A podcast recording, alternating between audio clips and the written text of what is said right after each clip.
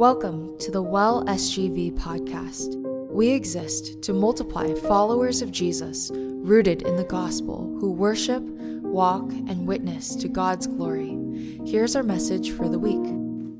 Okay, well, we welcome all of you, and uh, such a joy to just have our uh, second week of the Well. Uh, we are a brand new church plant, and uh, it's just amazing to see uh, God's grace, His work uh, in our church, our young church here, and to see what God is doing and uh, the way He wants to really uh, fill us and use us for His purpose, His glory. So uh, we just sincerely welcome all of you and uh, celebrate uh, God's grace and Christ together. Um, with that, I'm going to ask you to join me in the word of prayer. And there's some things I'm going to just pray about as well. but I ask you to really just pray that God would open up uh, our hearts, that uh, we would be able to receive His word and uh, just be shaped into the kind of people that He wants us to become. So uh, let's go ahead and go to the Lord in prayer together. Father, it is a great joy to uh, gather together as your people here at the well. Thank you, Lord, that by your grace, um, through the finished work of Jesus, we come to you and we offer our praises, but not just our lips and our praises, but we offer our very lives to you. They belong to you. And so, Lord, we pray that you be honored uh, through our lives. Uh, God, thank you for this gathering this morning. And thank you that we can just come before you in, in worship of who you are. Lord, we uh, remember that we are just one small part of your great kingdom, and that there are uh, other churches, many other churches in this area. Um, and we ask, Lord, that you would put your grace and your blessing upon the churches in this community, that they may be effective and fruitful in proclaiming the gospel, that disciples would be made, uh, Lord, I think about one church in particular that we're in partnership with down in Torrance, Momentum Christian Fellowship. Uh, they are a young church plant themselves, uh, maybe just one, one and a half years old. Uh, I ask, Lord, for your blessing to be upon Momentum, their pastor, uh, Byron, the people there. Uh, Lord, may that church really multiply and increase for your glory. Uh, Lord, we also pray uh, right now as we think about those in Maui. And here, uh, this island is, it's uh, been devastated by fires and uh, lives have been lost. And uh, there's just so much grief and grieving that's happening right now in, for that island. And it's an island that I know several of us have visited in the past, have enjoyed your creation there. Uh, Lord, we just ask that only what you can do, Lord, you can bring beauty out of ashes. Uh, this is who you are. You can bring beautiful redemption out of something that, that just seems uh, just, uh, just terrible and that, that was destructive. But Lord, you are the God of all redemption. So would you bring about hope in the people of Maui? Would you even bring about a greater sense of hope in who you are because of this? Lord, we ask you to open our hearts to your word and speak to us. Lead us, we pray. Uh, Lord, help us to see your loving purposes in all that you do in our lives and through our church. And we ask these things in Jesus' name. Amen. I've got a math lesson for you. I know that you don't like to be in school when you're at church, but uh, I'm going to just kind of introduce this math lesson. But do you guys remember in geometry class in that axiomatic truth, the shortest distance between two points is what? it's been a while, right? I think I heard it. But the shortest distance between two points is a straight line, right? Straight line. And uh, this is a very, very simple axiomatic truth that we all learned maybe many years ago, right? Uh, but that holds true. If I want to walk the straightest path from here to, let's say, that guitar, right? I'm not going to do one of these things. I'm going to find the most direct route the, from point A to point B to this guitar. It is a straight line, right? If I am going, to go on a trip and I punch in a destination that I'm not familiar with, I will take my Maps app out on my iPhone, right? And I punch in the destination, and the map app will tell me the most direct route, or it'll give me different options in terms of time, distance, all that, and I will t- choose the shortest distance. Uh, this is how it works. Now, if you apply that same truth to life, we apply that a lot of times in different situations. You may think, for example, college, point A, I'm studying, I have a career destination in mind. These are the things I'm going to do. I get this terrific internship, I gain valuable experience, I graduate, and then this company hires me. They give me this valuable uh, opportunity, responsibility to prove myself. I grow through that. My superiors or the bosses, they recognize that. They promote me to greater opportunities, so forth, until finally you get to the point of retirement and you're fine. Or you think about maybe that you are single. You come to the well. You find someone of who loves the Lord, right? They're compatible. There are uh, you both love the Lord together. You are finding that there is great uh, mutual ways that you guys are growing. So you go out, you date, you get to know each other, you meet each other's parents, the par- parents bless you, and then before you know it, you're married, and then you have 2.2 kids in the future, right? Several grandchildren. You retire in Hawaii somewhere, right? Or celebrate your 60th anniversary in Hawaii, something like that. That's point B. Now, in our mind's eye, this is how life should work, right? It should work very smoothly, very directly. The, the shortest distance between two points is a straight line. And this is how we oftentimes carry our expectations into our lives. Now, life would be very sweet if it worked out that way, but we know the life does not work out that way. We know that there are many ditches, unexpected detours, there are seeming dead ends, uh, there are all kinds of zigzags, there's all kinds of things that completely go against our expectations of what life should be like. And this should not surprise us. If you look at all the characters in the Bible, you look at Abraham, Isaac, Jacob, if you look at Moses, David, any of these characters, uh, you will find that their lives were oftentimes marked by a maybe a series of promises, but that God took them around a series of various detours, zigzags, and all kinds of unexpected barriers and ditches to get them to point B.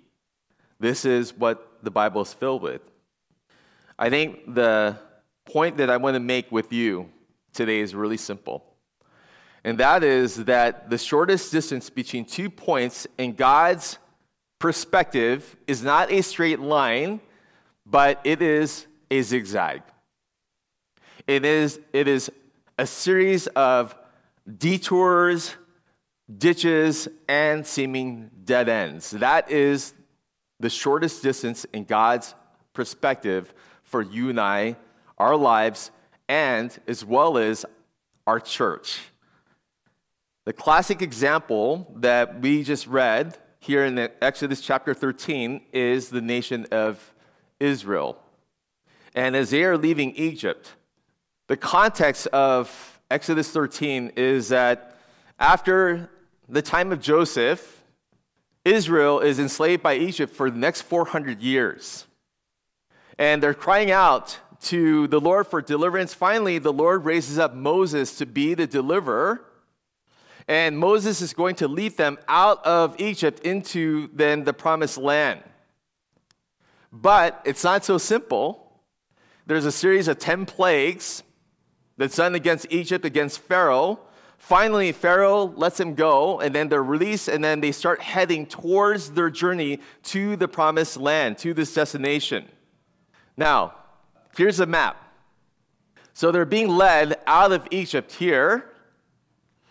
And if you look at the route of the Exodus, you can see that the promised land, right to, um, to the upper right hand corner, the shortest distance would have been to go directly along the Mediterranean Sea. But instead, God leads them all the way down and kind of makes this circle, and then eventually they make their way to the promised land about 40 years later. Now, why? Well, the clue, the key, is really found in the text itself. Look at verse 17. When Pharaoh let the people go, it said that God did not lead them by way of the land of the Philistines, although that was near. For God said, Lest the people change their minds when they see war and return to Egypt. And then he adds in verse 18, But God led the people around by the way of the wilderness toward the Red Sea, the opposite direction of where they're supposed to actually head. Again, lest, verse 17 says, lest the people change their minds when they see war and they return to Egypt. Now, the shortest path from Egypt to the promised land again, would have been along the Mediterranean Sea, right there along the coast.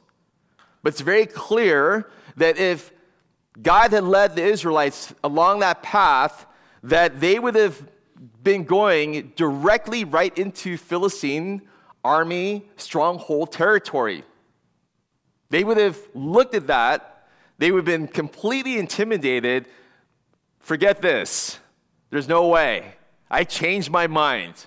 I'm going to turn back where it was maybe not great, but at least I had meals. At least I was maybe relatively safe. I didn't sign up for this kind of stuff. God knew that. And this road, the most direct path, would have led them right into the Philistine territory where they, the Philistines had advanced military training and weaponry. And there's no way that they would have been able to be equipped to stand against those forces.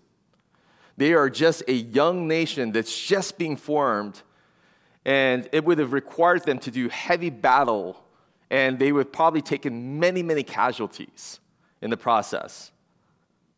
But God knew that it wasn't just simply the military preparation, experience, and training that they needed.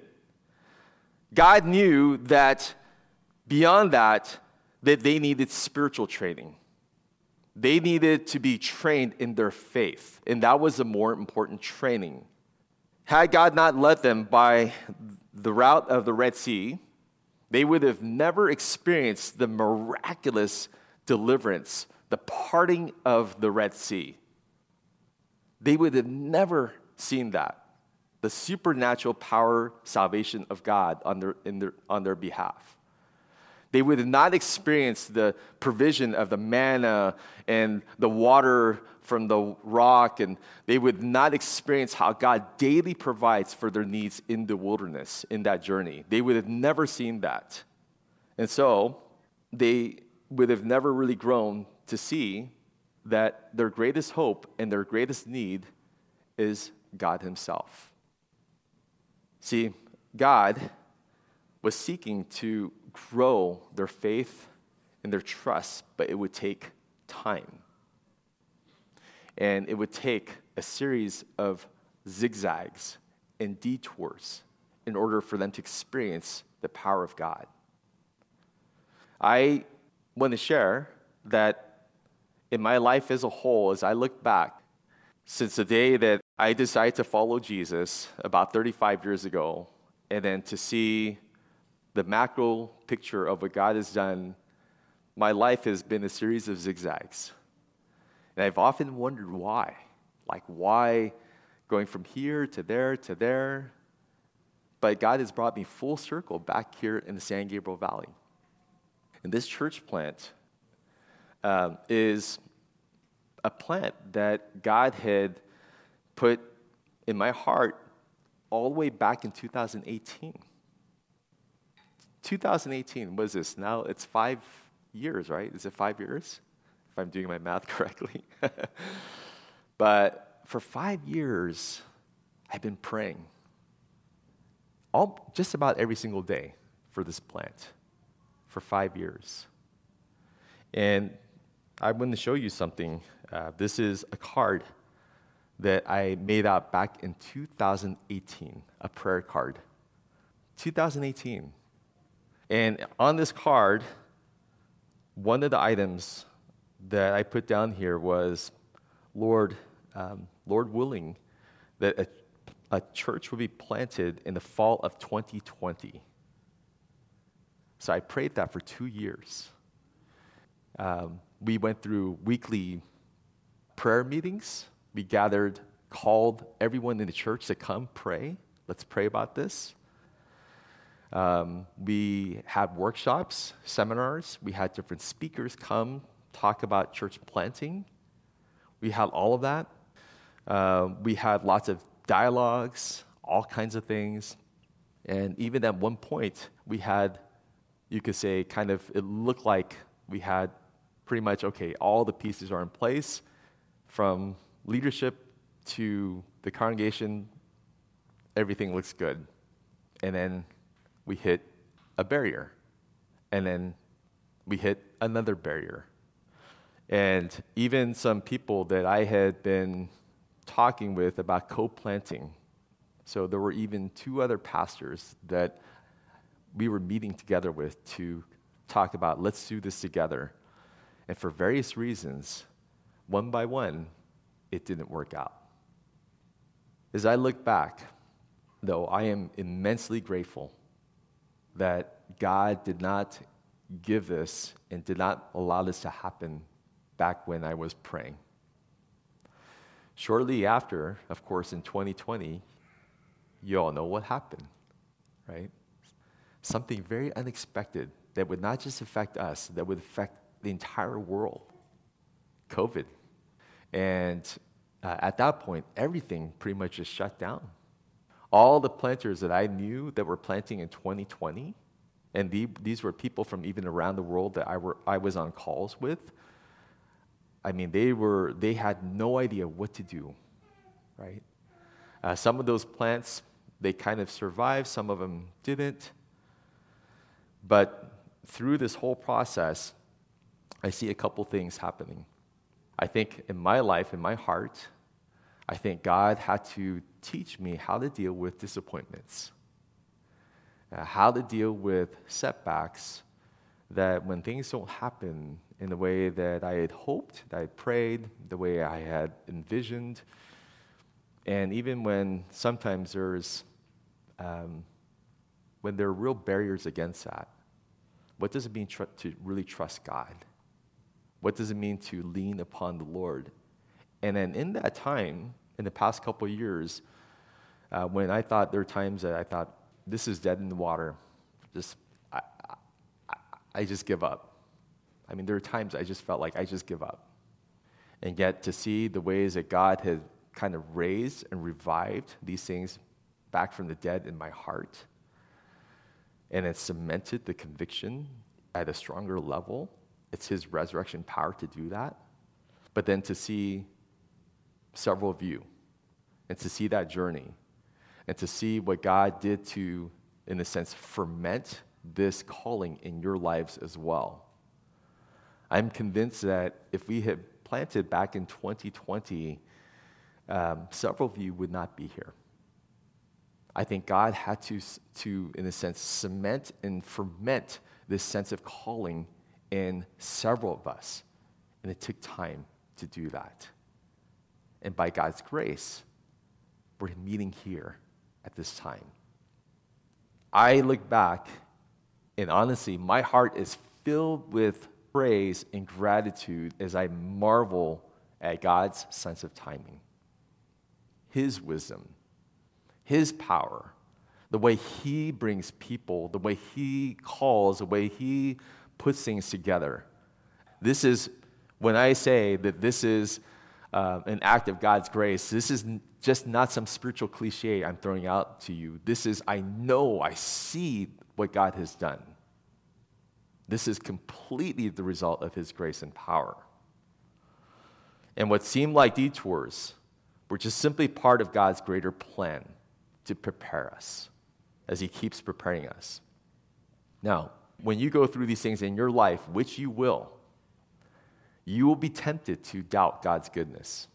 And you will be tempted to question Does God care? Is God involved in my life? I'm in this ditch. I'm in this detour. Like, what is happening? I had all these hopes. I had all these dreams. What is happening? And I want to share with you two encouraging truths, I think, from this passage for you and I. One is that God will always be faithful to fulfill his promises to us. God will always be faithful to fulfill his promises to us. Look at verse 19. Verse 19, it says, Moses took the bones of Joseph with him. For Joseph had made the sons of Israel solemnly swear, saying, God will surely visit you, and you shall carry up my bones with you from here.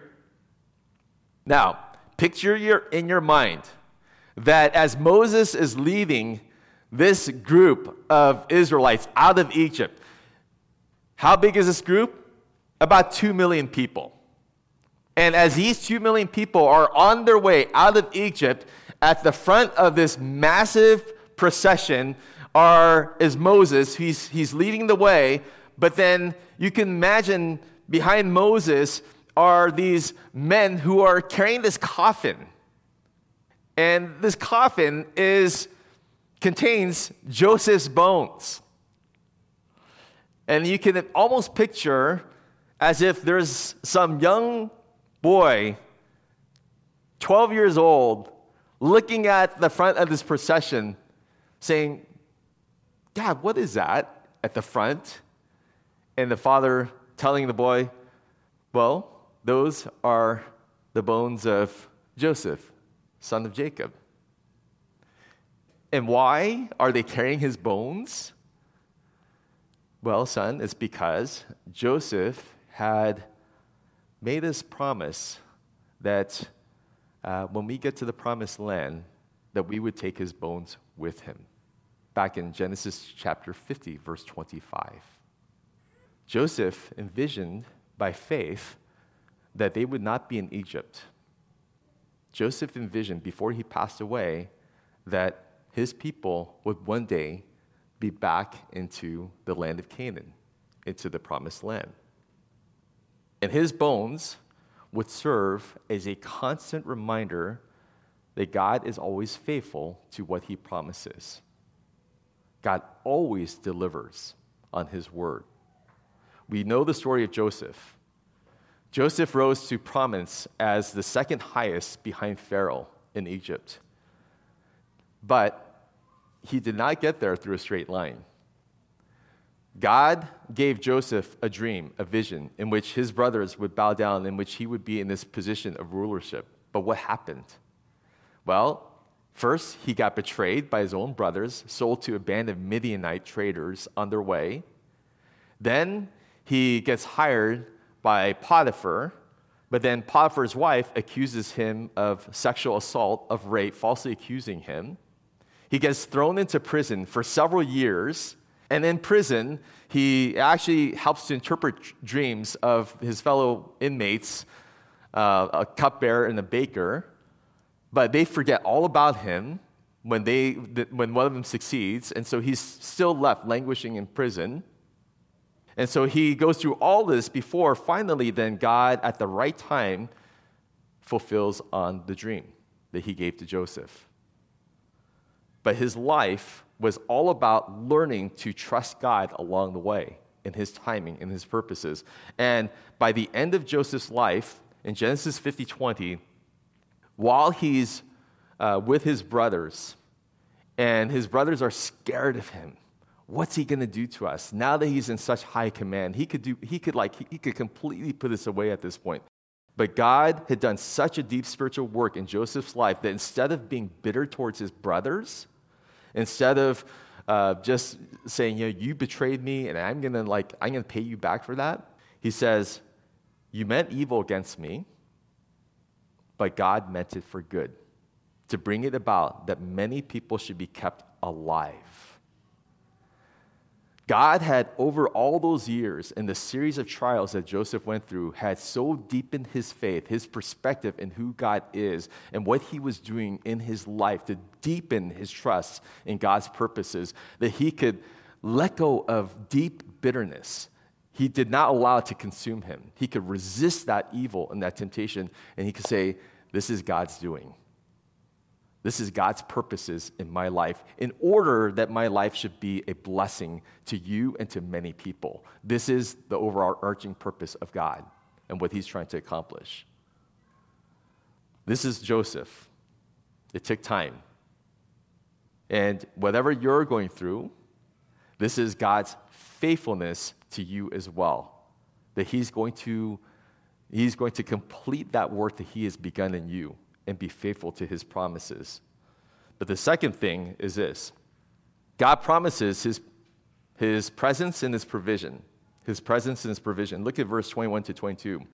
The Lord went before them by day in a pillar of cloud to lead them along the way, and by night in a pillar of fire to give them light, that they might travel by day and by night. The pillar of cloud by day and the pillar of fire by night did not depart from before the people. The pillar of cloud and the fire was really a visible representation of the invisible God to the Israelites. But it was also very practical. The, the cloud would serve as a form of protection from, uh, from heat, sunstroke, pestilence, all kinds of things. So there was practical value as well. But the pillar of fire by night would also serve as a guide for the Israelites. So they never had to, they never lacked clear direction on their lives, on where to go. God would clearly lead them through this pillar. It was, you could say, God's flashlight, if you will, for the nation of Israel. And it served as God's certain presence to be with his people and to lead them. Now, we don't have this pillar in our lives today, but instead we have better things. In fact, there are three things I want to mention to you. One is we have the Holy Spirit in our hearts, Romans 8:15, by which we cry out, "Abba, Father."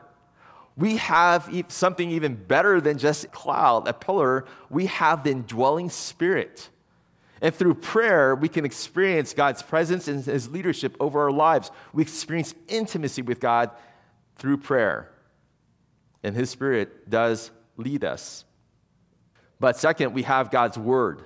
And God's word is what gives us our wisdom, it's our guide, it's our authority, it's the complete direction for our lives. Psalm 119 says that his word is a lamp unto our feet and it's a light to our path. We never have to be confused about our purpose, our direction individually, as well as a church. We have God's word. And so we look to God's word for continual direction and for authority. And then we have the church family. It's a family of believers. This community of faith, the body of Christ, God's family, God has gifted us with one another so that we are able to speak truth into each other's lives. We need the encouragement, the support, the accountability that the church provides. This is a gift to guide our lives. Uh, fellow brothers and sisters in Christ, praying for each other, praying over one another. These are things that God uses to give us our, his sense of presence, his direction. And this is all possible because of Christ himself. Finally and ultimately, it's the gospel. This is possible because Christ came. The Israelites, they had to look at this cloud. But Jesus comes down to us and he meets us.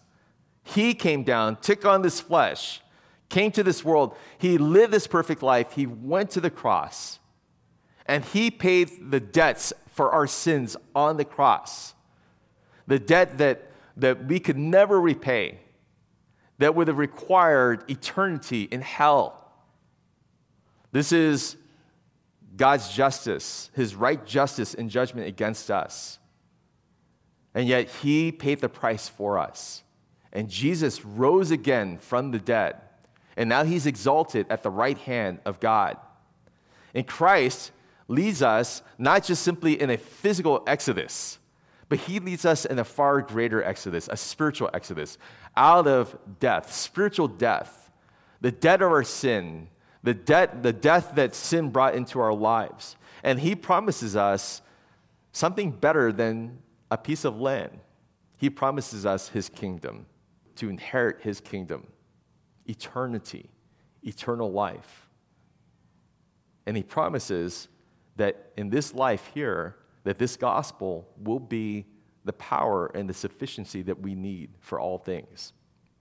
Through your union with Christ, God promises He will never leave us, He will never forsake us. We will never be left to ourselves. His presence is the most assuring thing that we have in our lives. This is the greatest gift that God gives to us. Christ did not succumb to the easy road. He did not take the easy path, even though it was offered to him by Satan. He went the hard path of being tried, of being tempted, of being scorned all the way to the cross. This was a path of Jesus. And yet, God raised him from the dead and brought him out into glory. And you and I, brothers and sisters in Christ, are called to walk along that same path as Jesus walked. We will be tried, we will be tempted, we will be mocked, and we will be scorned. There will be all kinds of things that come against us because this is the path of Jesus himself, all the way to the cross. In this life, it's the way of the cross. And then God brings about His glory and His resurrections as we learn to die to ourselves, take up our cross every single day, and then to follow Him. This is what it means to be led by God Himself. As a church plant, we will have our shares of detours.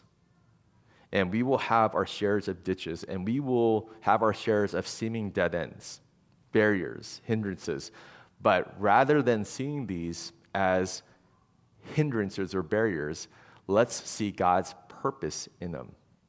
Let's see what God is doing. Let's wait upon the Lord. Let's see His timing. Let's see His purpose. Let's let God deepen our faith, our trust in Him through this. In your life, when you're confused about where things are and you're wondering, why am I in this detour? Remember that God, in His infinite wisdom, knows the right goals for your life, the right destination, and how to get there. And let your life be filled with repentance and trust, repenting of false idols, false hopes, false saviors and putting my trust in the real Savior, in the real Lord. Pray in the Spirit, be in God's Word, and let the church shape you. These are God's gifts to lead us and to guide us. I'm going to invite you right now as we come uh, to this portion of our service. I want to invite you to respond to the Lord. And the way that we're going to do this is there's a number of ways that when God speaks His word, there's a number of things that take place in our hearts. When God speaks in His word, we trust that God's word is, that His Spirit is uh, speaking directly to each one of us. And the appropriate responses to His word and His truth and His Spirit is maybe confession of sin repentance? What area of my life am I lacking trust? What area of my life do I need to entrust to the Lord to hand over in greater obedience and faith? Uh, it's praise, it's thanksgiving. Uh, there's a number of ways to respond to the Lord. Another way to respond is through what we call the Lord's table, communion. So uh, the way that we're going to do this too is as the Lord leads you to feel free to come up and partake of these elements.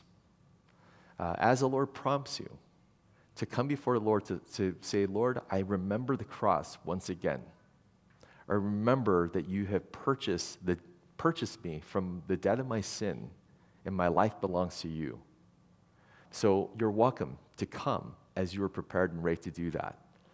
But let's go ahead and just come before the Lord, and uh, let's just really um, let's respond to Him. Let's let Him lead us. Father, we thank you, God, uh, that your word is living and active. And Lord, we are pointed to Christ. And Lord, I pray that you would help us, uh, each one of us, uh, that whatever we're facing, wherever we're at, Lord, that we would learn to give our lives completely to you in trust. So, Lord, would you uh, speak to us? Um, would you lead us by your Spirit now?